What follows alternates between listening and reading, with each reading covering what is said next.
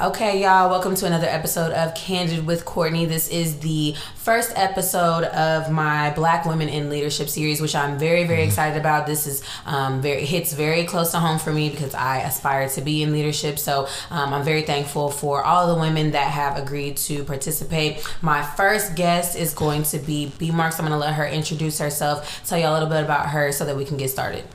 Hey everybody, my name is Brittany Marks. Everybody calls me Britt. Um, I'm currently in restaurant manager. I'm a senior operating partner for a very nice restaurant. Um, I went to UNT, University of North Texas. I actually have an English degree. Um, I graduated from Legacy I'm in Mansfield, and here I am, like I said, 26, making it happen. We love it. So, typically, when I have these conversations with people, I always like to get a feel of what they're looking to get from the conversation. Some people are looking to vent, some people are looking to, um, you know, uh, hear another perspective. Some people want to get advice. So, what would you say you're looking to get out of this conversation? Um, I think for me, it's really a lot of people don't understand the amount of work that I actually do, um, and they think that just because you say you work in restaurants or something, I'm working in McDonald's drive-through. Um, they don't understand that I really true to life run businesses. Like I make profits, I make four to five million dollar a year companies. Um, So it's like I really do stuff and just show shed some enlightenment on what I do on a daily basis and just what my industry actually looks like. Yeah. Okay. Perfect. So, how did you get into your career? Um, so funny enough, like I said, when I went to UNT, I have an English degree, so obviously it was not my plan at all whatsoever. Um, I was walk, walking down the street. Um, I needed a job. I was a sophomore at the time. I was 19. Um, I was looking for a job, walking to a restaurant, got hired as a cashier, um, and it was ran by a man and a woman. The lady was a French lady, literally moved over here from France with $100,000 in the bank and bought a restaurant that she didn't even know what a burger was, um, and married or was with the guy. They weren't married, they were dating this white guy, um, and his name was Trevor. And they came in and they just took over a restaurant, and within six months, I was running it. 19, like I said, cashier, never done it before. Um, and I was a GM running it, and I literally figured out everything by myself, figured out how to order. I basically created our delivery system, and we, by the time I left four years later, um, it was 80% deliveries. Um, I was the only grill cook. Basically, anybody that knows me at UNT, you probably worked there. Like, I hired everybody. Um, I only pretty much hired my friends, because who else were you going to hire when you're 19? I love it. You don't know anybody Well, exactly. And I'm just basically sending out tweets like, hey, if you need a job, hit my line. Right, like, right. And then you would And start the next people. day, Right, literally. right. Like, I I put be. the whole everybody on my back. So, like, you already know. Um, but, like, that's just literally how I got into it. Um, I worked there the entire time I was in college. Um, I worked six days a week, working 12 hour days. I would literally work 60 hours. Like, if I couldn't come into work, we literally didn't open Mm-hmm. um, because I was it. Um, and so, like I said, by the time I graduated, I'd been there four and a half years. Um, I didn't plan on staying there. And then a couple months passed. I'm like looking for a job. I already left. Me and the owner had a huge falling out. Like, I'm throwing shit. I'm going, like, bad shit. Like, I was literally throwing wing sauces and things, all this. I was pissed.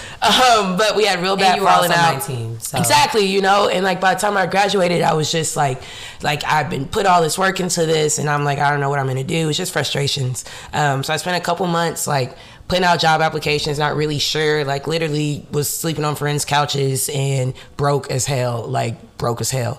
Um, and then I was just like, you should just stay with what you know how to do. And I liked it, I really did. Um, and then from there, got my first big girl job on salary, being a GM two months after I graduated, and I haven't looked back since. I graduated in 2017, and now I run two different locations of a restaurant. About to get my third, so So the company that you started working for after you graduated is the company you're currently working for. no. So where I started at was actually called. It was Pei Wei. Most people know Pei Wei. Um, I've worked at five or six different concepts Mm-hmm. um, in the time, um, and it's kind of a lot to do with the industry as well. You jump around a lot, Right, right. Um, for the most part, a lot of the industry, like restaurants, make a lot of promises that they can't keep. Um, it's just like It's just the like carrot and the horse. Exactly, exactly like retail. Um, it's like, oh, you're gonna get this and this and this and this. So you just work your ass off and go in circles. Right. Um, and you're burnt out within a year every time. Um, when I was at Pei Wei, I was there for about a year and a half. Um, I actually worked for Pappadeaux as well as a manager. Probably one of the worst experiences ever. Um, and then from there, I worked for a company called Unleavened. I've worked, been a GM for Salata, working 80 hour weeks, um, and also being one of their corporate trainers. And then now the company I'm at now. Okay. Yeah. Cool. So, in your current organization, Mm-hmm. um, how many other Black women are in leadership? Zero. that you know of. Zero in my entire company. And why do you think that is? Um, it's a mixture of reasons. Um, at most of the companies I've worked at, actually at all of them, there's never been another black woman GM um, in my district. Um, you might get Hispanics, um, and that's just because they've worked their way up from a dishwasher. The Hispanics that are in management in the restaurant industry literally started as a dishwasher, and it took them 10 years to get there. Right. Um, the white guys that are in the industry walked in the door, and because they were white and a man, were managers. Um, and black women don't ever get there because a they don't put the time in to do it. It's not really glamorous. I'm not saying that we need glamorous jobs, but it's not something that we even know that you can be profitable and make a career out of. It's not talked about. Right. Um, when it comes to service industry for us, it's going to be like maid hotel service industry Right. restaurant industry isn't really talked about unless you're being a cocktail server or a bartender for black women or you're a bottle girl um, Mm-hmm. Outside of that management isn't talked about Right. it's not really brought about those opportunities or you don't stick around long enough to see if you can even get there or have interest in it at all Right. um, so like i said 99.9% of the time i am the only black i'm probably the only woman and i'm for sure gonna be the youngest So, some of the research that I did to um, prepare for this series, um, the numbers, I expected the numbers to be low. Obviously, I'm a black woman. I know. Right. They were lower than I thought. So, Yeah, they're when low. you're when you're talking about management, Mm-hmm. okay, there's literally only four percent. Mm-hmm. Four percent of all Ever, management positions are black women. Four percent. Yeah. Okay. Four percent. Take it even further. Mm-hmm. There's only out of twenty. Okay, in in in all of the um, C-suite positions. Uh-huh. Um, and and I'm not. I didn't look at the full survey, so I don't know. You know, whatever. But it, I mean, it was on. It was on. Uh, uh, CBN. Um, that's not the name of the the NBC. It was one of those uh, The one big of those people. platforms. Uh-huh. So they got money to do comprehensive surveys. Okay, out Exactly. Of, out of twenty one percent of women that are um, are out of uh, black leaders, only one of those are women. One percent. i'm not shocked Take it even further, because once I started looking at numbers, I'm like, let me see how deep let this me goes how right, So Uh-huh. as of right now, this this article was written in 2020. So as of right now today, Right. there are 37 women that lead Fortune 500 companies. How many of those women do you think are black? probably zero Literally none. huh Literally not fucking yeah one. yeah Not one. does not shock And me It's interesting because um, now, mind you, this article was written in 2020. I just saw an article Mm-hmm. um, uh, uh, about um, Chase. They just Mm-hmm. appointed a black uh, a black gotcha CEO, I think, or a black VP. She's she's in a, she's in the C suite. Uh-huh. she's somebody She's she's very important. Uh-huh. Um, and I think I I please don't quote me on this, but I want to say she's only the fourth woman that's insane to ever Mm-hmm. Be in the C suite yeah at Chase. yeah How? it, that does not shock me How? that How is it not shock me. possible that that happens when we make up literally from from 1997 to 2017 there was a 600% Mm. increase of black female entrepreneurs. Yeah. So women that and whether that's, you know, owning their own business Right. or, you know, Whatever aspiring to be in management, leadership, Right. C-suite, whatever. 600%. We are the fastest growing demographic of Mm-hmm. We're not women, but we are We're not, not represented. represented. And and, No. and truly will we ever be? You know what I'm saying? Like you will Mm. we really ever be like I feel like, you know, and and this is another this is another question I wanted to ask you. You know, when you say like okay, there's no other black women, you know, Mm-hmm. in leadership positions in your organization. Do you ever feel like you were given this opportunity because you're black? Um, I have at a previous company, um, and it was actually a joke made, and it was they said something to the sort of like, you know, we're hitting a quota or something like that. Um, and I am one of those people, if you know me personally, I joke about absolutely everything. I take probably 5% of life seriously because that's about as much as seriousness you're going to get out of it. Um, so for me, I make those type of jokes. I make inappropriate jokes, all those type of things. Um, that's just who I am as a person. So for me to ever be offended by something, it had to have crossed the line. Um, and because it takes a hell of a lot to get me offended. Right. Um, because at the end of the day, I don't really care. Um, so for that, that bothered me. I mean, it was probably one of the factors that led me to eventually put in my two weeks. Right. Um, but I don't at the same time because like and it's almost arrogant to say, but I know I do a damn good job. Right. Um, I know that. I know that I run circles around my superiors. Um, I know that based off the levels I go and the companies that I've worked for at the age that I've been, um, when everybody there outside of team members is older than me, um, and I'm still holding it down and making more money than all of them. Right. You know. Um, so that's why for me, even if you did hire me just because I was a black woman, I'm going to show you that that's not why I'm going to stay. Like I'm not just like coasting by. Like I excel, um, and it's just how I've been raised. And the black woman I come from, it's you know twice as hard, four times as better is where we do over here. And I think that that's a common theme of being raised by black women. Mm-hmm. Right. You know, obviously, you know, I was fortunate to have a two parent household, you know, for the first, you know, 13 Mm-hmm. Right. years of my life or whatever. Right. And it was drilled into my head. You're gonna have to work twice as hard as Mm-hmm. everybody else. Everybody that's white, everybody that's black, Mexican, Asian. You're gonna have to work twice as hard as everybody else, not only because you are black, but because you are a woman. That is something that my parents have always told me. So it's interesting that we don't get those opportunities when Right. we have the best work ethic. Period. And I literally and I didn't have I didn't unfortunately I didn't have the time to really study it like I wanted to. Oh, yeah. But there was an article on Forbes, Uh-huh. a uh, a black author, um, businesswoman, entrepreneur, et cetera, et cetera. She did a simulation study Mm-hmm. Uh-huh. of why to prove that black women Mm-hmm. um, are the best leaders Period. in business and it was so interesting i read through it and i and like i said i didn't have time to to integrate it into Mm-hmm. this conversation but from a high level perspective she proved that our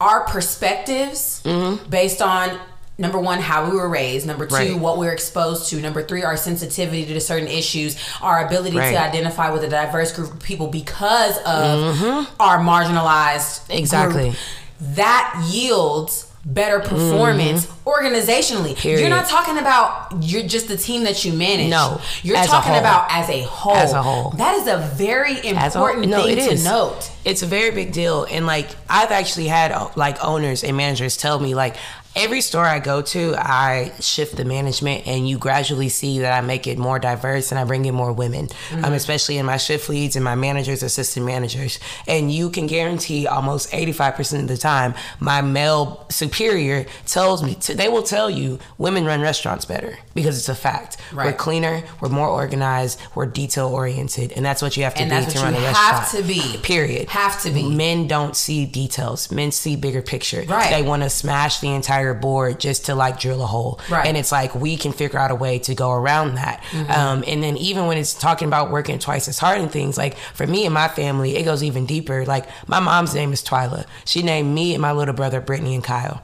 And she tells us it's for a reason. She spent her entire life with people mispronouncing her name, calling her Twila, every this, that, and the third. She was in 1991 when she graduated high school. She was the only black girl on her cheerleading team in 1991. That is not a long time ago. It's not. It was like yesterday It's literally yesterday. like yesterday, you Yeah. know. Um, so she was the only black girl on her cheerleading team and dealt with all this adversity. And this is just in Wichita Falls. It's an hour and a half away. Mm-hmm. Um, and so when she had us, her only priority was to make sure that we didn't go through those problems. Right. She never, she will tell you verbatim, if you look at her resume, she doesn't want that person to know anything about us based off our name Right. by looking at our name on a piece of paper. My name is Brittany Marks. It's the whitest shit you've ever heard in your life. You know, my little brother's name is Kyle Pruitt, white as hell. Mm-hmm. Then it's like I bust through the door like, hey, just kidding, I'm a nigga. Yeah. Like, you know, like gotcha. Like Gotcha, bitch. and I'm a woman. Gotcha twice. on top of like, that, ah. like, and, it's great though. You're so right because Yeah. even my parents. You know what I'm saying? My mom's Name's name Courtney. My mom's name is Charmone. Uh huh. Like she's very obviously black. Extremely.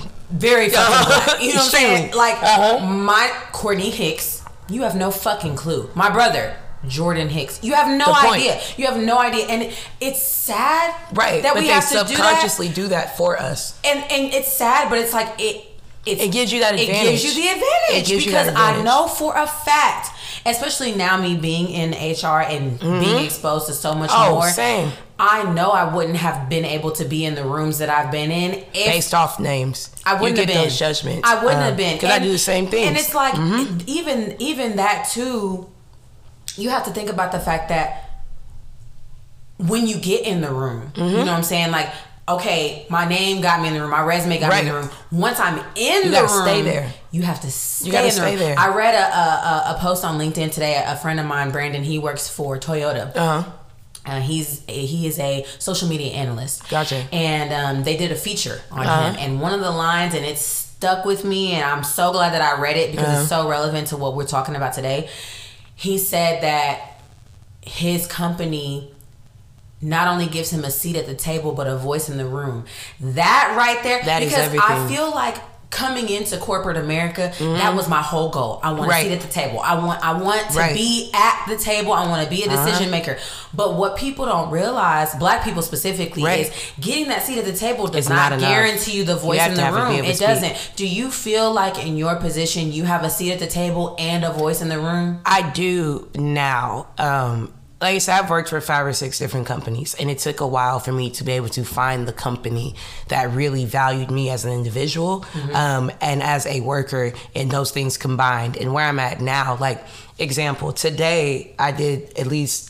I run, like I said, I run two different locations, um, and I'm always hiring and things like that. So I did like 12 interviews today and hired eight and did four orientations. In those eight that I hired, I have one girl that's a stripper, one dude that got out of jail two weeks ago and is on probation right now, and one girl that is literally homeless and not like living on the streets homeless, but she's just Bouncing around. Yeah, bouncing around, don't know it out. nothing. Yeah. All of them are black. If I was not in the position that I was in, they would have not gotten hired. Mm-hmm. It wouldn't have happened. If my boss or one of my other operating partners would have done those interviews, they wouldn't have even sat down to do those interviews mm-hmm. um, because they don't recognize that. For me, those are the people I hire mm-hmm. because those are the people that need a chance. Mm-hmm. You know, like girl that's a stripper, she's telling me straight up, like, yo, I got a daughter at home and I need to make money.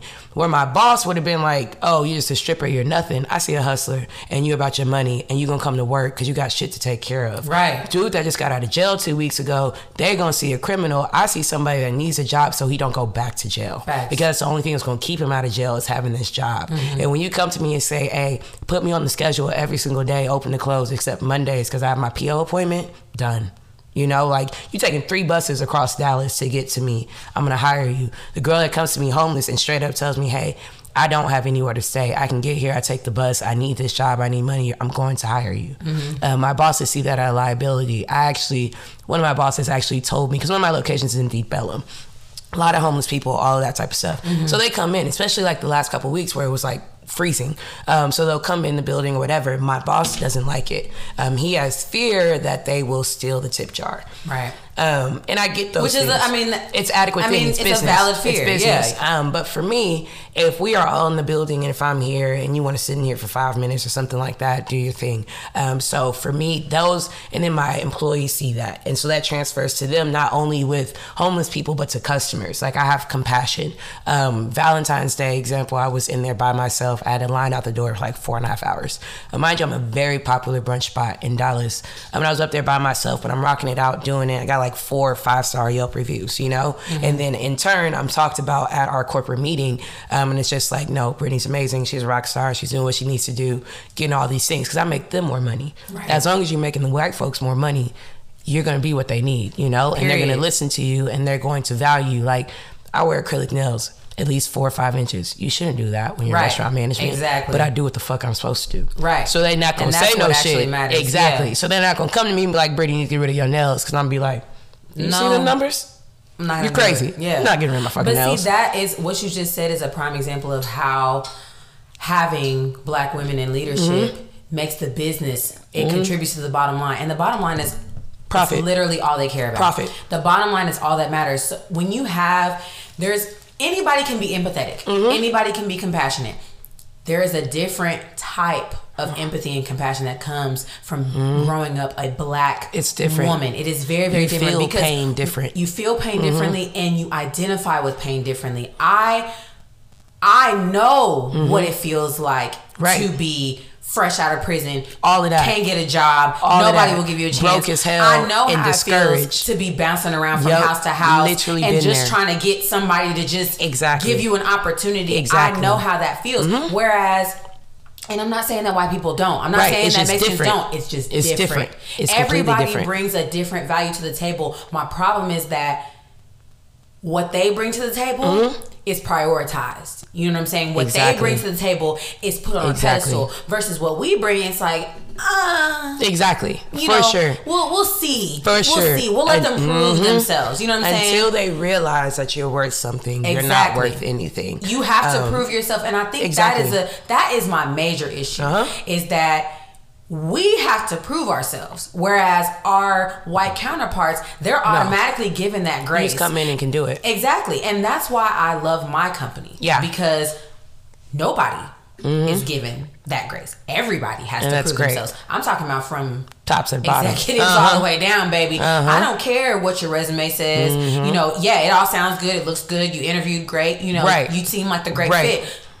Now Come I'm gonna need you it. to prove Exactly. yourself. And you know, something you said earlier really resonated resonated with me. You know, up until I started working for the company that I work for, um, I've never felt Mm-hmm.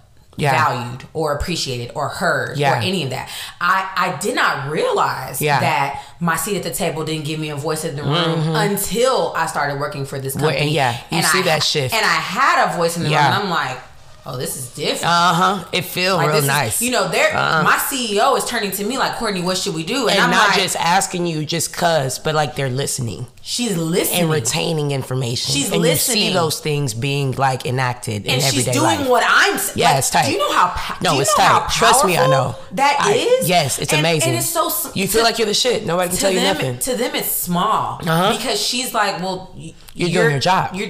I mean, you, Ask your opinion about your you- job. I need you. So, but for duh, us, I'm gonna like, ask you. oh my god, you listen to me. you hear what I'm saying, you respect what I'm doing, like you really Mm-hmm. Yeah. care what I think. Like Yeah. that is a lot to take in. And I think, you know, as much as, you know, black as black women, we Mm-hmm. want that seat at the table, I think a common um uh flaw Mm. that I see in in black women is that when they get it, Oh yeah. They don't know how to handle it. They don't know what to do You know it. what I'm saying? It it it, Uh-huh. it, and it is. It's a, it's a it's a it's a have you stretch. shook. right? And I tell people like I make this joke all the time, especially with my employees. I tell them I'm like, there's a difference between Brit and Brittany, and I'm like, my bosses get Brittany. I say y'all gonna get Brit, okay? And they will laugh at me because they will hear the switch up that fast. Like I would Quickly. be bullshitting and joking with them, and my boss will call. I'm like, yes sir, what can I do for you? Right. You know, it switches, and then I get off the phone. I'm like, ugh, this nigga. Anyways, you know, Right. like that's just how it is, you Uh-huh. know. Um, but it just also depends on which location I'm at as well. Because my Deep Ellum location, I can do that. Y'all the homies. But I have my other location that's across the street from SMU. No. I can't do that. Right. Mm-hmm. Because it's across the street from SMU. It's University Park. It's Highland Park. completely I different. Mm-hmm. dress a different way. I act differently. I am Brittany at all times. Like Mm-hmm. it's just different. And a lot of black women, it's not pride.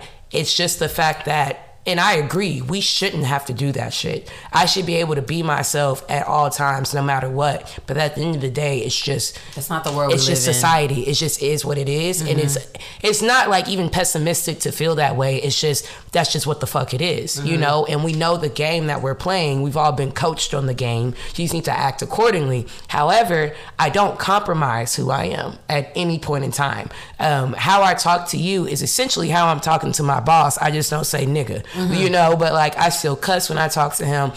I myself, even in my interviews with them, I told them from day one. Um, well, actually, this was this company was probably the most influential interview I've ever had in my life because it was the first time a I was interviewed by someone that was black, um, and that was my superior, mm. um, and he was a black male. And I sat down and he asked me, he goes, "Okay, Brittany, tell me about yourself." You know, you go to a job interview and they say, "Tell you about yourself." You start reciting your resume mm-hmm. because that's what you want to know about. That's what He's, you've been trained to do, right? Right. He stops me. He goes, "No, tell me about Brittany." Um, and right then and there, I knew I was going to take the job, and mm-hmm. they hadn't even offered it to me. I mean, he goes, "Tell me about Brittany. I want to know about your life. What do you drink? What do you do for fun? All that type of stuff." Didn't even fucking talk about my resume. He said, "Why do we need to talk about your resume? I have it right here. Mm-hmm. Like I know what you've done. I want to know who you are as a person." Um, and that spoke bounds for me because I've never had that happen. Um, and then when that did happen, I was like, okay, I see that. And so, because from day one they asked me who I was as a person, I stay consistent with what I've told them the entire time. I am me. And people know about me, whether you are my great grandmother, Jesus, or my mama, I'm gonna tell you how I feel. I don't really give a damn. Um, and I tell people when I do interviews, I'm not rude, I'm straightforward. Um, so, a lot of black women feel like in order to quote unquote code switch or, you know, to play the game, you have to compromise who you are. And that's not it at all. It's just, give people respect and demand that respect right back. It's not even about being a bitch, but like I come in and I don't play games. We joke, we can laugh, we can have fun. At the end of the day, I'm the boss, and you're gonna treat me like the boss. Right. The same way as if this white man that was the boss wearing your checks walked in, I demand that same respect. Right. But it's just being able to teeter that thin line of not being the stereotype that they expect us to be. It's just loud, crazy, and yelling, but like explaining the why behind it, and mm-hmm. like I'm telling you this because this is gonna make us better, and then the results obviously make us better. Right. You know, um, so that's just what it is for me. It's just I think as Black women we have to learn how to play the game, especially in the hospitality industry. I'm like I tell people all the time, I'm like it's so much money in the industry, like and it's so many job opportunities and career opportunities, and you really don't need a degree to do it. I just happen to have a degree and can walk in with the experience, but like you don't need a degree, mm-hmm. and you can have damn near make six figures or more if we were able to get those spots at the table and have those voices, mm-hmm. you know. And that's something that my boss and I, you know, talk about a lot. Um, and I really have a lot of respect for her because she's a new manager, but she she came into her role with the mm-hmm. attitude of I am a new manager. Mm-hmm. She's trying to learn. You gotta be humble. She's trying to learn me. She's trying to yeah. learn her role. She's trying to learn how to manage. And one of the things that she, um, you know, because I just had my performance review. Right and one of the things she said is like, you know, you really um, have to, if you want to pursue leadership in this company, you have to be able to adapt to the different types of personalities yeah. and communication styles and all these different yeah. things. And here I am thinking I'm a great communicator. Right. You know what I'm saying? But I've been in situations in the past year and a half that I've been here where mm. I did mm. not communicate, communicate. effectively. Right. And you know, when you were saying, um, talking about going from Deep Ellum to SMU, mm-hmm. stuff like that, it's like as long as you're not compromising who you are, right? It's okay to switch it up. Switch it up. It's just you know what style. I'm saying? It's just right. a different style. Mm-hmm. It's still you. Right. It's just a different style different of versions. you. And that's something that I am learning. You right. know what I'm saying? Because I think that when I because I'm in an environment where I know mm-hmm. I can be mm-hmm. myself. Right. I'm so focused on that Being sometimes right. that I don't take in mm-hmm. from what other people are giving me right. and respond accordingly. I'm just worried about right. being who I am. You exactly. know what I'm saying? And, exactly. and giving and, and being true to, you know, because I had the same situation, you know, in my interview phase. Um, you know, yes, we did talk about my resume, but a lot of it was my personality. Right. You know, they who wanted to know who I am as a person, mm-hmm. what do I value, you know, things like that. And I will always respect them yeah. because right off the bat, they let me know that yes, it is about business, but like I need to make sure you're a good a person. Good, exactly. You know what I'm saying? Like I need to make sure that you're and somebody I can deal. trust. That's important yes. because you know, because even me now, of, of, course, of course, I'm a recruiter. Right. A lot of people, you know, I have very, very um uh, uh very high goals. Mm-hmm. You know, my performance goals are, are there. It's not something everybody can do. Right. You know what I'm saying? Right. It takes a very special kind of person to do what I do right. at the level and the that volume you, right. and the pace that I do it. So a lot of people are like, you know, when I first started this mm-hmm. job, they're like, you know, you're so strict. Like you're so, you know, right. you, you just, you really just, you're, you're, you know, you're, you stick to uh-huh. what you say. And I'm like, Well, yeah, you know what I'm saying. I stand by my word. Uh-huh. I stand by one of our core values is literally honor bound. Uh-huh. I do what I when I say I don't just hire anybody. I mean that shit. You Mm-hmm. Know why? Because I'm not just anybody. Right. And I got hired to work here. So why would I hire just Exactly. anybody? You know what I'm saying? So like those kind of things, that awareness of self, Mm-hmm. and but being able to put yourself in various environments Mm-hmm. and still be successful. That's something I'm still Right. I'm still trying to figure that out. You it's hard. saying? And I think for me, so growing up, I've moved every two years of my life.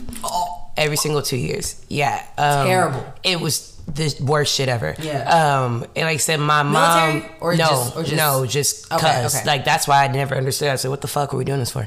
Um, but like my mom, she married my little brother's dad when I was the summer before my freshman year of high school. They got a divorce, all that type of stuff. Don't know my real dad, all of that. So I think because I've moved so much, thoroughly helps with me being able to adapt to new environments. Valid. Um, and like literally that morning when my mom decided she was getting a divorce, she came in my room that Friday morning and said we were going to be gone by that night. And I'm talking about a five bedroom, two story, two and a half bed house in Mansfield. We all know what that is. So, like, literally pack up the whole thing, put it in the minivan. We're going to go Yeah. stay with my best friend. Right. And that was that. And 90% of the time, like I stayed in a trailer home, I stayed in apartments, townhomes, houses, like literally every two years of my life. Every single time changing schools, I've been in Fort Worth, ISD, Mansfield, Arlington. That's why I know a lot of people. Um, but again, all those things allowed me to be able to adapt. And I think that's why I'm able to thrive in the industry that I'm in because when I tell you I have no day that is the same at all. Um, I make at least five different to do lists for myself in the day because it's always changing based off my day. Um, I don't even know what location I'm going to work at when my day starts. Like I literally wake up at about 4:30, and mind you, I make both the schedules. I don't fucking remember them. I wake up at 4:30 in the morning, see what staffing is like at both stores, and figure out where I'm going for the day. Then I start my day at one store. Within two hours, I need to go over here because I forgot to schedule the interview over here, or the Wi-Fi broke, or it's literally on fire in the kitchen or some bullshit and I have to go run over here. Thankfully my stores are only 10 minutes apart, but I'm going back and forth all day. It's always, always, always changing. Um, which A is why I love it and why I don't use my degree. Um, and B, it's the main reason I can't adapt. And I think that's why you have to. And I really shout out my childhood. Um, and it's funny how God set you up for things growing up that you don't realize is going to be the main reason why you succeed as an adult. Um, because that wholeheartedly is it. Um, and I used to think that it was the result of trauma and bullshit and blah blah blah blah blah. And of course, you know, you go through all those type of things as a kid. But now looking back, being 26 and where I'm at in my career, I tell my mom all the time, I'm like, the best thing you could ever did was move me around. Mm-hmm. Because it's why I can, like I said, I can change my mind. I'm always thinking about 35 different things. I can see a customer across the dining room and tell my employee, hey, go, they don't like that. Go see what they're talking about. Mm-hmm. I don't hear them, see them, nothing. While doing an interview over here, I got orientation going over here. We have a line out the door and I still need to jump in the kitchen. It's just always being able to keep up. And I think that is also a really big deal the reason why maybe we don't have as many black women in those positions as well is not saying that we can't do it. It's just that we don't realize that the things that we've gone through are the reasons why we can succeed in that stuff. Um, and we try to go with the more traditional things or whatever the case may be. But I'm like, no, you being from a broken home is going to make you succeed, especially in customer service, hospitality, like what I do. Because again, I'm the oldest daughter and I'm the only daughter. So when my mom gets a divorce and I have a little brother who is taking care of me. You know, like I am that caregiver. I've been watching him, babysitting him since I was nine, all that type of stuff, and he's four. It's like, why are we staying at the home by yourself? You know, but that's what you got to do when you come from a single mom. Um, and because of that, I have a heart for it. I have a passion for it. I will work open and close every single day if it means that my people are set up for success. It's just what I truly have a passion for is serving people, and it's wholeheartedly because of how I was raised and who I was raised by. Yeah. Um, and my great grandmother worked in the Manor, which is a nursing home in Wichita Falls, for 50 years as a maid. What could have moved up, she could have owned it if she wanted to. They offered it to her. She thoroughly loved being a maid, like hospitality. And not saying that I want to be a maid or anything, but service is in me and that hospitality. And I think that also aids a lot into me being successful in what I do. Because I don't ever call myself the boss, ever. If Yeah. somebody refers to me as the boss, I'm like, who are you talking to? Right. I'm like, that's just a title and a paycheck. Like, Yeah. I'm a team member and a people of the service. That's it. I think that's another um, reason that black women are not as prevalent in leadership positions because they don't know how to humble themselves. Mm-hmm. Yeah. It's like you start out super hungry and like I'm gonna do whatever it takes. Strong Mm-hmm. Then you work get there and being it's like, and bitch, I'm the there. boss. I'm here. That's it. I've arrived. That's it. I've arrived. And y'all better bow down. And that's what stops you from getting the Yep. voice in the room. Yep. You have the seat at the table. Yeah, Yep. you're there. You're you, Because now you're- all the voice they hear is a bitch. That's and they've they already written you off as oh she's a bitch, and you're doing the exact same shit that these white niggas is doing. The, The exact same same, thing thing. because they walk around with their balls and dick out swinging all day, All day. But we just. It sucks, but we cannot hold ours. And I'm not saying you bow down at the throne because I don't. I for damn sure don't I do that shit either. nobody. Like zero people ever. And I have gotten in screaming cussing matches with my boss before Mm-hmm. because if I feel passionate about something, I don't give a damn. I'm standing on it, but in a still a respectful way. But I said Right. I will scream, yell. I've walked out, came right back, all that type of shit. But it's just one of those things that like. I still don't think I'm better than. I'm always learning. I'm always knowing I can learn. I still ask questions, you know, like I never stop learning. Mm-hmm. And I think that as black women and as women, period, we really have to learn how to, like you said, once we get to those levels, to just keep wanting to learn because no matter what industry you're in, you never know everything about that industry. Facts. It's absolutely impossible. Like even the most successful, the man that created Chipotle is still fucking learning, and that shit is wildly successful. Right. You know, like so. There's always something that you can learn. Again, regardless of your industry, it's just you have to humble yourself to learn it, and not just be so caught up on your title and making sure people respect your title because people are going to respect you as a person.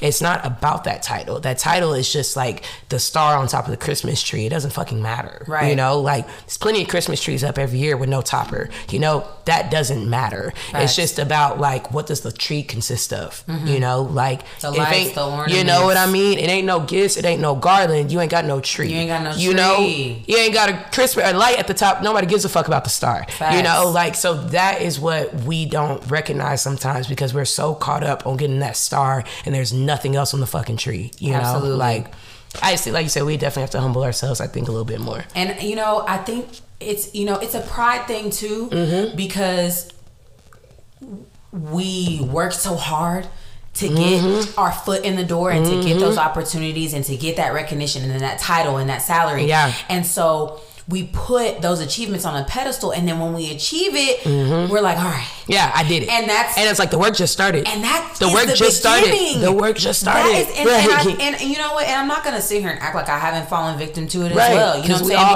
Because for sure. I worked hard to graduate, Oh, to sure. get this MBA, so that I could and I'm get, quick to tell you, I did it myself. so that I could get Um, this right, job. You know what uh-huh. I'm saying? Real and, and then I got the job, and of course I busted my ass. I didn't. I didn't slow up. I put my foot on the fucking right. gas and I went. Exactly. But mentally, Mm-hmm. I was like, I did it.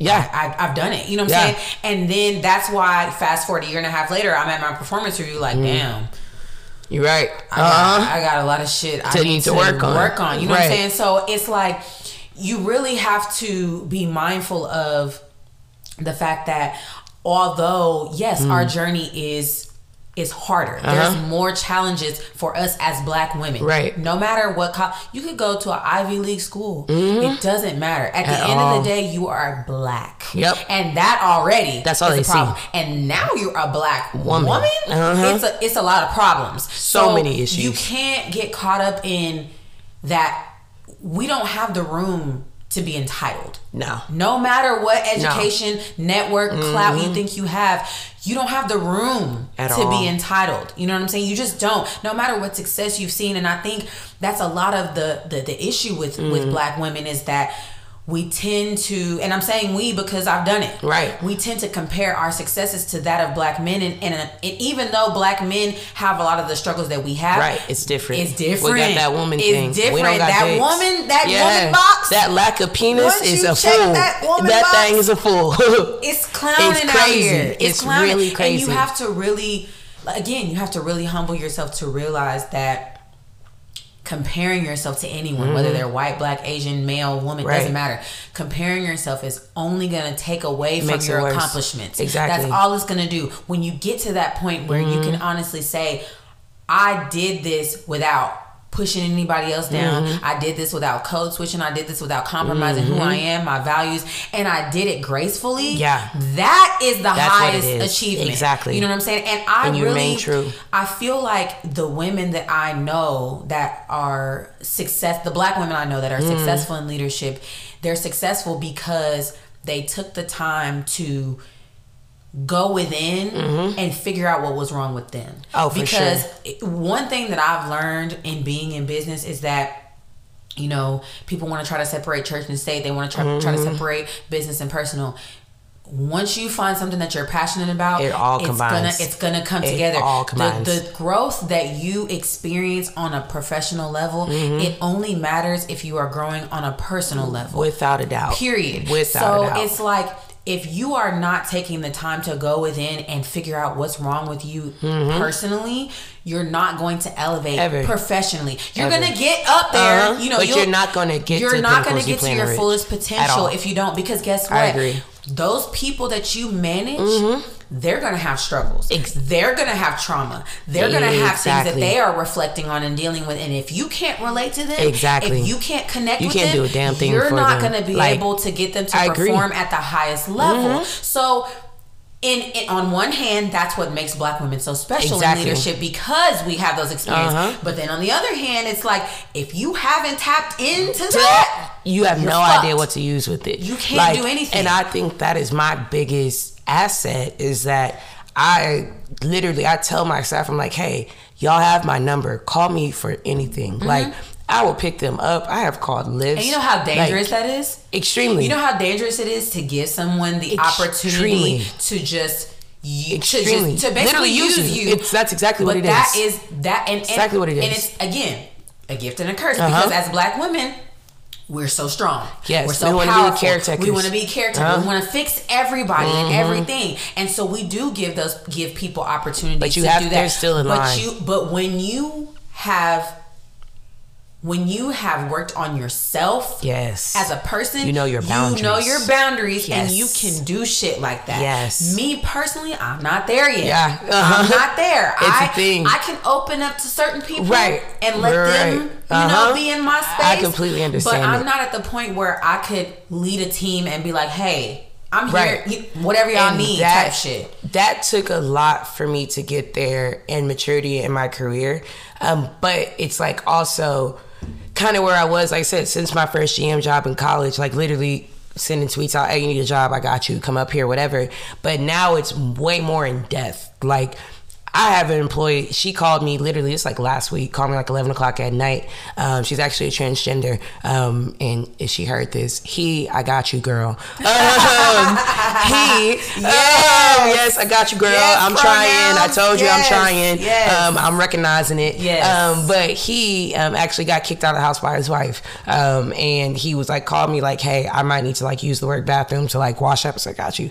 Whatever you need. Just Mm-hmm. get there 10, 15 minutes early. Make sure you still clock in on time. Like, I don't give a shit. But you know you got Figure it out, yeah. Exactly. Like I had a girl yesterday didn't come in for a shift, um, and she literally told me she's like, "Hey, my boyfriend took my car, my keys, and my phone." And I actually responded and said, "Girl, been there, heard that. I understand. Hit me back when you could. Right. I understand. Right. Been there. You know what I mean? Like anything like that, I tell them. Even when I was talking earlier about the guy I hired on probation and the homeless and the stripper, it's like I got friends, all of that. Mm-hmm. You know, like none of these concepts, and I think that's where also my age plays a really big part in this as well. Right. Is because like I don't obviously they don't know my personal life, but like I got a personal life. I know all that same shit. I'm like the same clubs and shit that y'all be at. I probably be there too. You know, it's just like if I see you, I ain't never seen you. Mm-hmm. Right. You know, like you are a see you. I don't know stranger, and if you mention this, I will probably fire you something. Right. You know, I mean, like, hey, it's just like uh uh keep it don't don't do that. Keep Keep, that to yourself. Keep you know, light, but yeah. it's just like because of my age, I recognize that. Or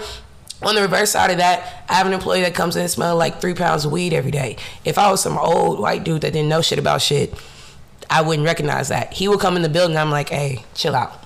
And I will straight up tell him, do not come in my building smelling like weed. Mm-hmm. Do not be smoking right before you come to work. I say you too hot. Mm-hmm. I say you need to smoke about two hours before you come in here, air you that shit out, out. Yeah. change your clothes, take a shower, brush your teeth, wash your hands, and bring your ass in here. Right. And he's looking at me on some, how do you know that? But I don't need to explain to you why I know that. We can just have this understanding. Exactly. And I should never have to say this again. Right. You know, and I, me being a black woman and being 26, all of those things thoroughly helped me out with being able to do so and being there for them.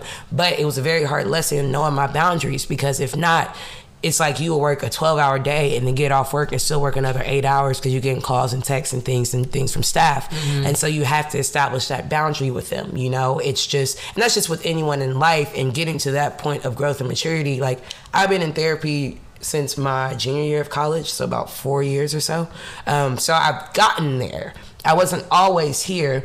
It took a lot of internal work and love and care and all that extra stuff to get to where I'm at now to recognize my boundaries with anyone, right. whether you're my superior or my team member. So that's why I can't get in those screaming matches with my boss because I just don't let anyone disrespect me. Facts. Um, it's just again, you can be my mama. Don't talk to me like that. Like I just don't care. And so then with my team members, I can say, hey, I, I know y'all y'all know I'm here for you, but hey, ten o'clock is cut off. You so, know, don't call me before six a.m. Facts. like, yeah, uh, I I got real. I do all any, that type of shit. Anybody listening to this that works with me, they know. Same.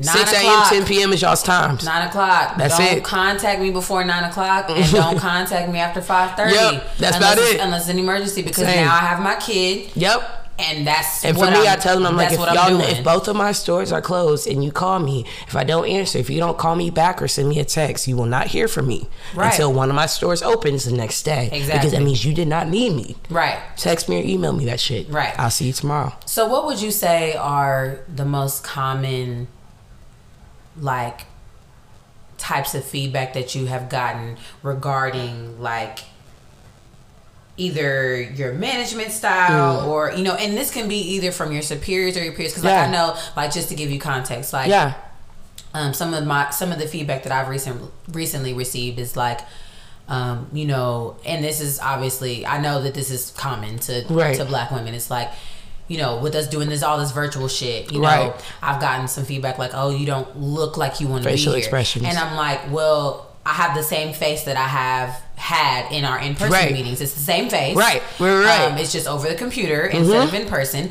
Um, and I'm not gonna like change that. I'm not gonna change it. I can't sit here um, like a um, clown. And then, you know, another thing that I've heard is like, oh well sometimes, you know, um, you're just really short, mm-hmm. you know, in your responses. And I'm like, I'm really short, like in life. You right. know what I'm saying? Like right. with my friends, with right. my mom, with you know, like it's just I, how I talk. I'm gonna say uh-huh. what I need to say. I don't need to do the extra no fluff. You know, I don't need the fluffy uh-huh. shit. And one of the things that you know, my manager, because I said that to my uh-huh. manager, you know, and she was like, you know, I get that mm-hmm. because same, like, right. and she's not a black woman, right? But same, you know what I'm saying? Like, I'm not a fluffy person either. Right. Like I'm just trying to get it out. I need to say what I gotta say, say what and I gotta say it. and be done. You uh-huh. know what I'm uh-huh. saying? And then on top of that, it's like, you know, I got three monitors in front of me. You know what I'm saying? I'm doing I'm three busy. or four things uh-huh. at once. Like I'm trying to answer you so that you can go on about exactly. your day, exactly, and not be waiting on me. Uh-huh. But something that she did tell me was, you know, you could really benefit, especially if you're pursuing a leadership mm-hmm. opportunity. You could really benefit from when you can take that extra little few seconds oh, to sure. like throw in a exclamation mark uh-huh. or an emoji or something. Agreed. It goes a long way. It and does. I, and and she told me this a, a, couple months ago. And I have started trying to mm-hmm. integrate it into my, you know, communication. Right. And honestly, it has. It has made a very big difference. Huh? I will say that. And when she said it to me initially, I'm like, "This is mm-hmm. stupid." Like I'm right. Not, it feels y'all know me. Like it feels like, stupid. Y'all know me, right. but but you can't. That's what I it's mean perception. about humbling yourself. Mm-hmm. No matter how well I've performed in this job, okay, mm-hmm. I've doubled our staff right. twice since right. I've been here by myself. Uh-huh. Now, mind you, we have another recruiter now. Right. But before she got here, uh-huh. I doubled our staff twice. Right. So it's like being able to level mm-hmm. with the playing field Mm-hmm. and just understand that even if somebody's telling you something that you don't necessarily agree with, that doesn't mean that they are wrong. Mm-hmm. Right. You know what I'm saying? And like a lot of times, because we are black women, Mm-hmm. our immediate thing is to be defensive. It's like, well, why should I have to? It- duh, duh, duh? Why do I gotta change? Why do I have to change? Uh-huh. Mm-hmm. Why can't they? You know, and it's like I had to realize that they are walking on eggshells every time they talk to me. Every time they don't want to say anything that Every time they reach us. out to Uh-huh. me, every time they ask me for something, they're tiptoeing like, Yeah. I don't want to piss Courtney off. And it's like, damn, I don't want to, you know, I don't want to Be that, I don't want uh-huh. to create an aura that makes them feel like they Mm-hmm. have to walk on eggshells around me. All I want to do is teach them how to properly communicate with me. Right. And Right. that unfortunately Uh-huh. is going to cause some work on my end. Like it's like Definitely. you can't expect Definitely. that things are going to change if you're only putting the work on that other person. So what would you say are are some um, some things that you've heard like multiple Yeah. times as far as feedback on either your leadership style or your communication style or things Yeah. like that? Um, so at my previous company at Salata, um, I would constantly get criticized from being mean. Um, and to me, I don't think I'm mean at all whatsoever. I think I'm honestly a little too nice sometimes, especially being in management. Um, but I would constantly get like my boss. So I'm big on group messages, right? Um, I send group texts all the time um, previously. And so I would send out messages say if I didn't like something or if I'm sending out the schedule or you know just announcements type thing. Um, and if I basically didn't start it with a thank you so much for your hard work and end it with a thank you so much for your hard work, I was going someone on my team would have w- told my boss and then he's going to come tell me, "Hey, you know, maybe you should like not say this." Right. And I'm like, I don't know how else to say here's the schedule for the week. I don't understand. Or if i've had a couple days where everybody was late or we had a few call outs i'm going to send out a text with a reminder of our call out and absence policy Right. you know? That's just accountability Right. in my mind. Um, i'm not reprimanding anyone. I'm just saying hey don't forget this is how we actually run this. So then that way when i can start issuing write-outs and things like that You knew. i've covered my ass. Exactly. i've set expectations. I always. Exactly. Always have a paper trail. Um, so when I was there, it was constantly like, you're being mean, you're being mean. And actually, my best friend was my assistant manager there. Um, and we would talk about it all the time. And she was like, I don't know if maybe just because I know you, but I don't think you're being mean at all. Obviously, she's another black woman. And I'm like, mean, like it would blow my mind to the point where I would literally send my messages to my mom first and be like, read this and tell me if this rude. Mm-hmm. But coming from somebody who's just as worse as me, she's like, what you mean? Like Right. she really not seeing the problem at all. She's Right. just like, no, I don't see the issue. But that was there, and I literally had to go out of my way, you know, to make sure that people saw I was being nice or send out that message. And when I saw team members throughout the day being like, hey, did you get my message earlier? Was that okay with you guys? Like, I was then having to ask my team members for permission. And granted, I am not that boss that like throws around my title, but at the end of the day, I will act as so. So I don't feel like I need to ask, was that okay while you guys how I said that? Was did that work for you? And blah blah blah. Um, and that was also one of the reasons why I left that company, just because to me, that's not asking me to be nicer. You know, it's like you 100% want me to silence who I am. And that was what didn't work for me. Um, so I've had that complaint. Um, I've had the issue um, of the whole like facial expression thing. Um, exactly. um, like I had when again at Salata, and we had all our corporate office at Salata was in Houston. So we had a corporate trainer or corporate catering lady came down. They were changing some catering stuff, and because like I said, I did all the training for Dallas. Obviously, I needed to know about these training or changes. So she came down to like personally train me on and all this type of stuff. And we're having a great conversation the first few hours. We're like laughing, talking, joking, blah blah blah. But once we get into the actually working, you showing me things. Now I'm learning. I've like mentally switched that. Like I'm not super friendly, laughing, joking. I'm trying to pay attention and receive the information that you're telling me mm-hmm. because this is important when I do my business. I'm literally working, especially when I do fifteen to twenty thousand dollars in catering sales a week. I think I should make sure I know how to execute these caterings. Absolutely. Just a thought. So I'm sitting there like we're like putting together like a salad tray or something. Um, and again, mind you, this is still like COVID time, so I have on a mask, um, and it's like covering up half of my face. And she's standing next to me. She goes, "If you don't want to be here, you don't have to." And I'm thrown off. I'm like super over it. My boss is actually in the store at that time, and I go up to him and I was like, "Yeah, I'm done with this." Then he's just like, "Why?" And this is also one of the bosses I've gotten to screaming arguments with, and he's like, "Why?" And I'm like.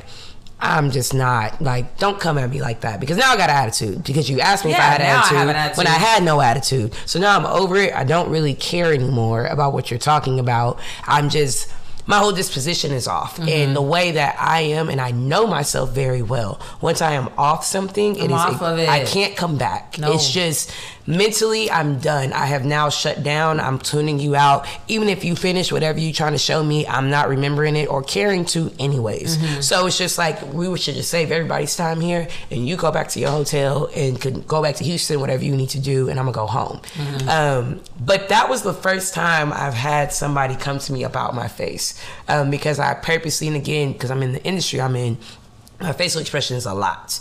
Um, so I have to constantly be smiling and, you know, happy and all those type of things. Um, and I find it to be like almost therapeutic because like I can go through whatever shit in my real life and I can leave it all at the door uh, when it comes to work and do my 10, 12 hours and go on back my day.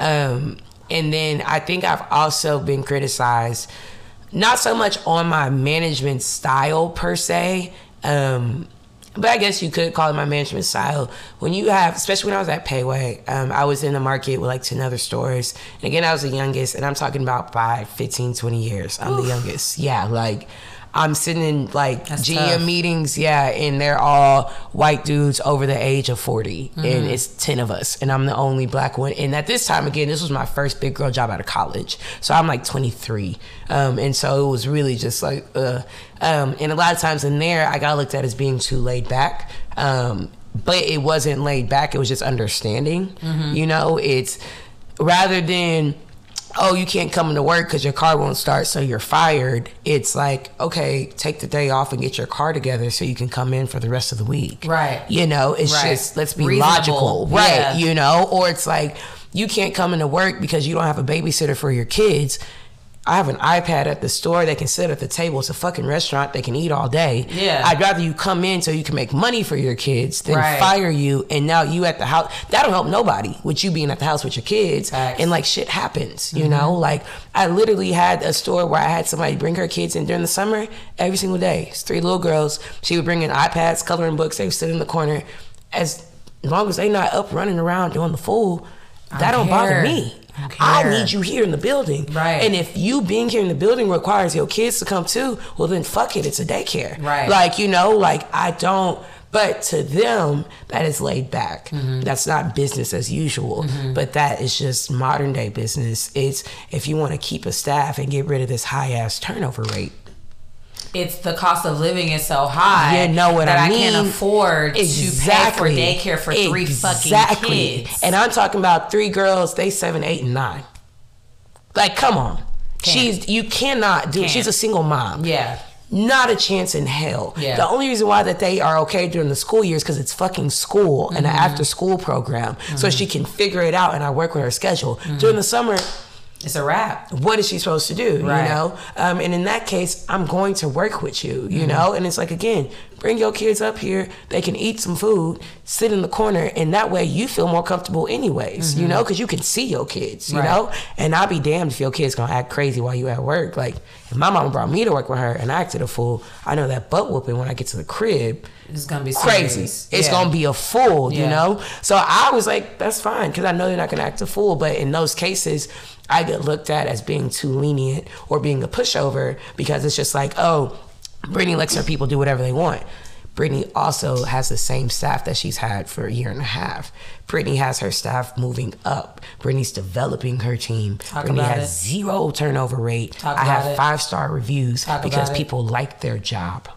And when people like their job and they respect the person that they work for, the work ethic is through the roof. Mm-hmm. The employee morale is insane. The overall culture of your store is there. And those are the parts that my counterparts don't give a shit about. And when I come in and they are like, How are you able to turn the store around so fast? I just care. You know, That's and literally it. That's that's it. I just care. That's Literally it. no more science to it outside of me caring. And in their mind, caring is lenient.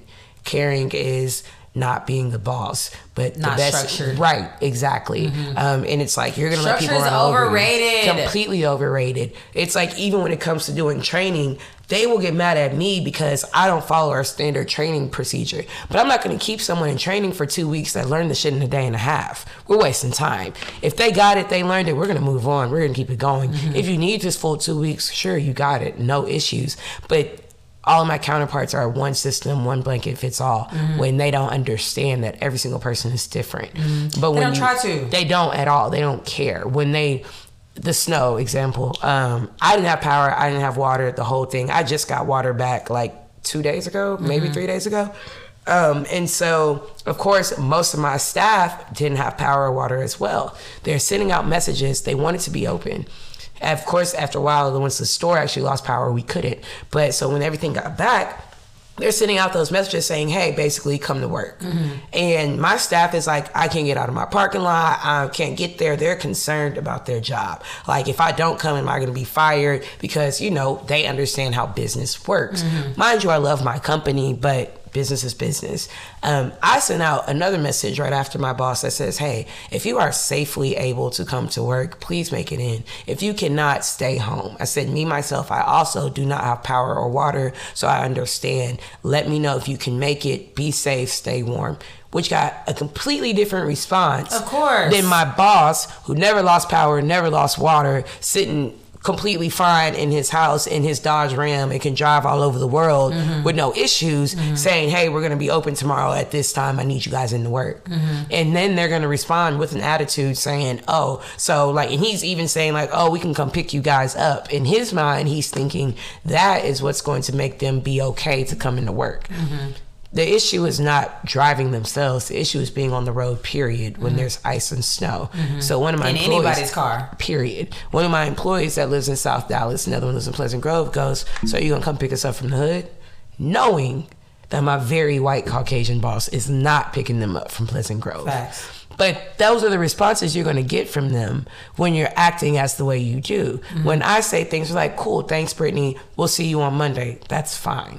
You know, and like again, in his mind, he didn't say anything, um, but in his mind now I'm I could have possibly undermined him or, you know, I'm just being too nice. But mm-hmm. he tells me that's the reason why they have me at this company is because I bring an entire different viewpoint and it like it's refreshing almost because no one else thinks how I do because no one else is black and no one else is a woman and no one else is young. That's why. Right. I'm like, well, if you continuously hire the same type of people that have the same line of thinking, mm-hmm. you get the same results Right. It's just simple. And so like I take those criticisms of people saying like, "Oh, you're too lenient," or on the other side, "You're too mean," because it's like I know my style, and again, the results show you clearly what I'm doing is working. And with you being a high performing leader, Mm-hmm. obviously, like we talked about before, there's always room for improvement. Exactly Always, you know, right. so A hundred percent. Talk about one or two areas of opportunity that you see and and not just um and when i say areas of opportunity i don't just mean you know places you can improve Right. i also mean literal opportunities that you have to make a difference Yeah. in this company Um, so currently, I'm a senior operating partner, which means that I run two different locations.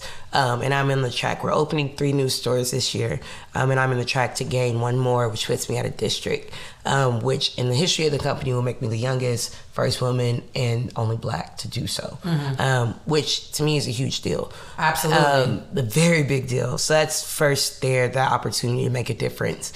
Um, second, for me personally, I have a lot to learn when it comes to. I have very little patience. Um, ironically enough, um, I can tolerate a lot, but I have very little patience when it comes to repeating myself or when it comes to my superiors not being to the level that I expect them to be. Um, in the same way that I am always learning, I have to understand that they are always learning as well. Um, and I often expect that if you make a substantial amount more money than me, if I ask you a question, I expect that answer to be known. Um, and not for me to have to figure it out myself. Um, and so that is something that I have to personally work on is just having a little more patience. And that's just in my life, period. I have zero patience. I'm like, God just didn't bless me with that virtue. It's cool. Like, I'm just not gonna have that ability, but that's just something I have to really work on. Or even as far as with team members as well. Like, I said, I'm very like understanding when it comes to training and things like that, but I also base how I learn quickly, and I sometimes expect everyone Project else to. that, yeah. You know, um, and it's like if you've been on the same station for three days and you still don't have it, sometimes it takes me a minute to wrap my mind around why. How you could not have it, Yes, yeah. like because I don't get why you don't. Right. So now I can't figure out how to help you because I don't know what piece is missing here. Mm-hmm. Because like I'm like, well, if I could do it in an hour, why is it taking you three fucking days to figure this out? Right. You know. I get but then it's like everyone's not me. Everyone thinks differently, learns differently, all of that, and where my strong suit is exactly where my sh- weakness is, that could be someone else's strong suit, and vice versa. Mm-hmm. Um, and so, like even today, I had an example like someone's like on bread and it's like coming out terrible and all this. And like we use like full yeast and flour and all that type of stuff. So I'm like, what is the issue? So I literally, as much shit as I had to do, I took 10 minutes out of my day and just stood next to him and just watched what he was doing and fixed it in five minutes because I just literally took time out of my day and made myself be patient and like shut the fuck up for two seconds and take my ideas out of it and really see it from his point of view. And I was like, oh, boom, right there. That's what you're messing up. Was able to get the day fixed so we don't have those issues going anymore. But for last week, I felt like I just wasn't getting anywhere, you know?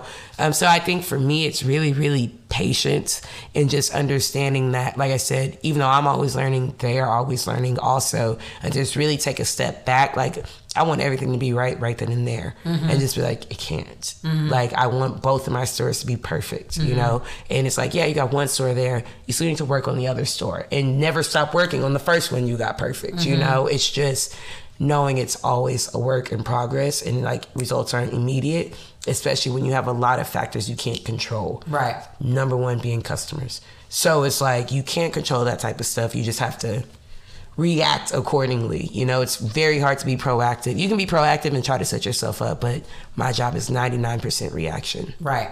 And I have a lot of respect for the fact that, um, you know, at your age, you know, because I'm 28, about to be 29 in Mm. a couple months. Obviously, in my mind, we're the same age. Right, You know, no, for but, sure. We was in high school together. But in business, Uh-huh. It's different. very different. Right. Um, the closer you get to 30, the more people like actually look at you Uh-huh. as an adult. Uh-huh. So, like, I can't imagine being, you know, I know what I was like at 26, Right. Mm-hmm. and it's completely different than what I'm at now, going on 29. Yeah. So, like, I have a I'm- lot of respect for the awareness that you have of not only yourself, but your environment. Yeah. And how you use your weaknesses Yeah. or what would be perceived as weaknesses how you use those and you flip it to Thank make you. them Yeah. strengths and you make people um, that have more status than you have more experience than you have more money than you Mm-hmm. Yeah. Mm-hmm. how you make them respect you not by what you say but Yeah. what you do and i think that that is so important in black women it's For like sure.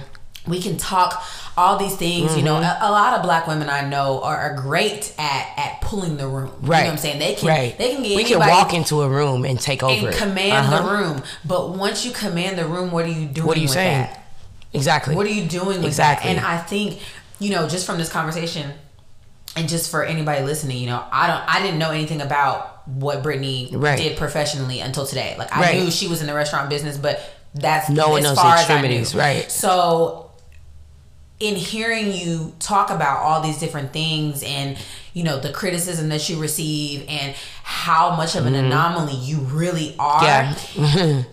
I have a lot of respect for the fact that you still don't feel like you know it all. You know what I'm saying? And I Yeah. think a lot of um, business leaders find themselves in that state of complacency where it's like, I've done this. You know what I'm Mm-hmm. Right. saying? I've ran multiple Right. stores. I've I've Right. built things from the ground up. I've done it all by Uh-huh. myself.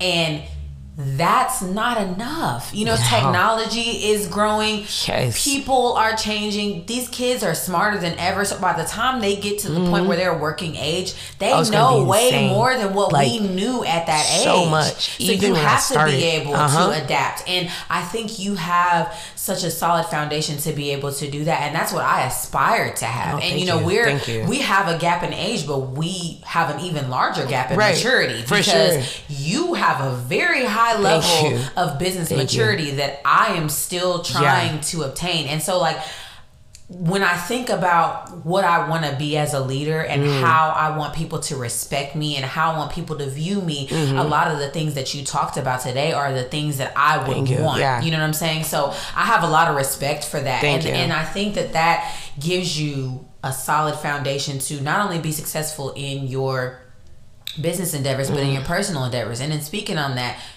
your consulting business. Yes. Talk about that. Um, so I've recently launched B Marks Consulting.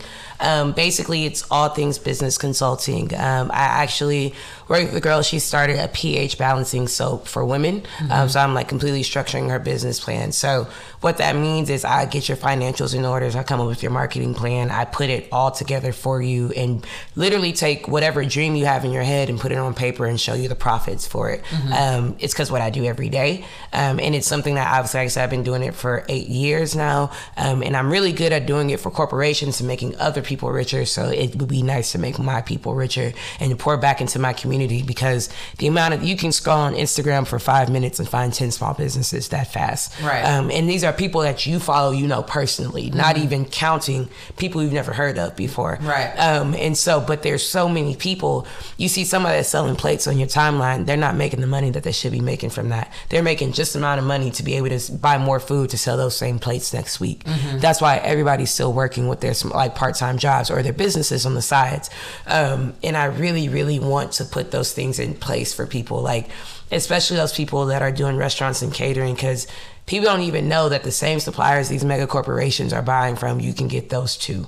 You know, you can go there. You don't have to go to Costco and Sam's because they're mm-hmm. charging you too much money. Mm-hmm. They don't know that um, the styrofoam container that you're putting this food in costs you money. They're not accounting that for the how much total for this. It's like you selling a twenty dollar Rotel nacho plate or whatever the case is, but it's like you probably should be selling it for like 25, 26 and make some money for yourself. You know, it's like those are the things we don't know or even i have a client um, that she does hair and it's like she wants to have her own shop but it's are you making a profit it's like you charging a hundred dollars for box braids did you are you buying the hair are you counting your time are you counting are you making a profit from this shit have you calculated how many heads you need to do to make booth rent pay your bills and still make a profit you and know still make a livable wage. Exactly. Right. It's like, are you making more than you do 10 heads a week, but you can only pay your rent? Mm-hmm. You know, it's like, those are the things that I want us to understand, especially as black women, to understand that our money is time, our time is money, and that we are valuable and you need to get paid for those things. Um, Absolutely. to stop doing shit for free. Facts. Period. Like Facts. That is my only purpose and the purpose of my company. So people stop working for free. I tell my team members all the time: if you have clocked out, get the fuck out the kitchen. I do like we are free. We are not slaves no more. Do not work for free. Mm-hmm. I don't give a damn if you're gonna be in overtime. If you are still working, be on somebody's clock. Right. Like because that was the hardest lesson for me to learn. Even being on salary, I would be like, oh well, I'm salary. You know, like I can work however much. Like that's just how the person I am. But I really had to stop saying I'm salary, but for 52 hours a week. Skirt. That's it. That's it. Stop pushing 60 and 65. That is it. You're not getting paid for that 60 and 65. You're not. I'm not, which is why I also had to teach myself to stop answering my phone after certain times, those type of things. And that's what I want to project to all of my clients, whether it is food. Like I said, I have a, someone that does soap, or someone like an organic vegan soap. It's actually really cool. Um, her, and then I have someone that does hair. I have someone I'm making a business plan for a children's store, you know? Um, and it's cool for me because I get to, business is all the same concepts. It's just changing the names of things, Right. whether it's food or clothing or a vegan organic soap. It's all the same thing. It's all cost of goods and supply and demand, but it's just making it work for you. Um, and I have been privileged to learn all about business for free and not have to get that business degree. Right. Um, and a lot of people don't get that opportunity that I've been given just for my career. And they don't ever get that. And like, there's only so much Googling you can do for it to make sense, Right. you know? Um, so that's what I'm here for. I'm not here to like rip people off or anything like that. I am solely here to be that support that I do in my stores and my restaurants um, for them. Um, and actually, I'm we- launching my website tomorrow. Um, and it's going to be our Instagram is BMarks Consulting, the website bmarksconsulting.com. Um, and it will be launched tomorrow. You can schedule your consultations, um, all those type of things. We get together and run out your full business plan. And it's one of those things that it never ends. If I am hired as your consultant, I am yours until you say, all right, I don't need you anymore. Mm-hmm. But it's also one of those things to know that you always need that type of, you always can learn. Mm-hmm. Um, and that's what, like I say, I'm here for at B Marks Consulting.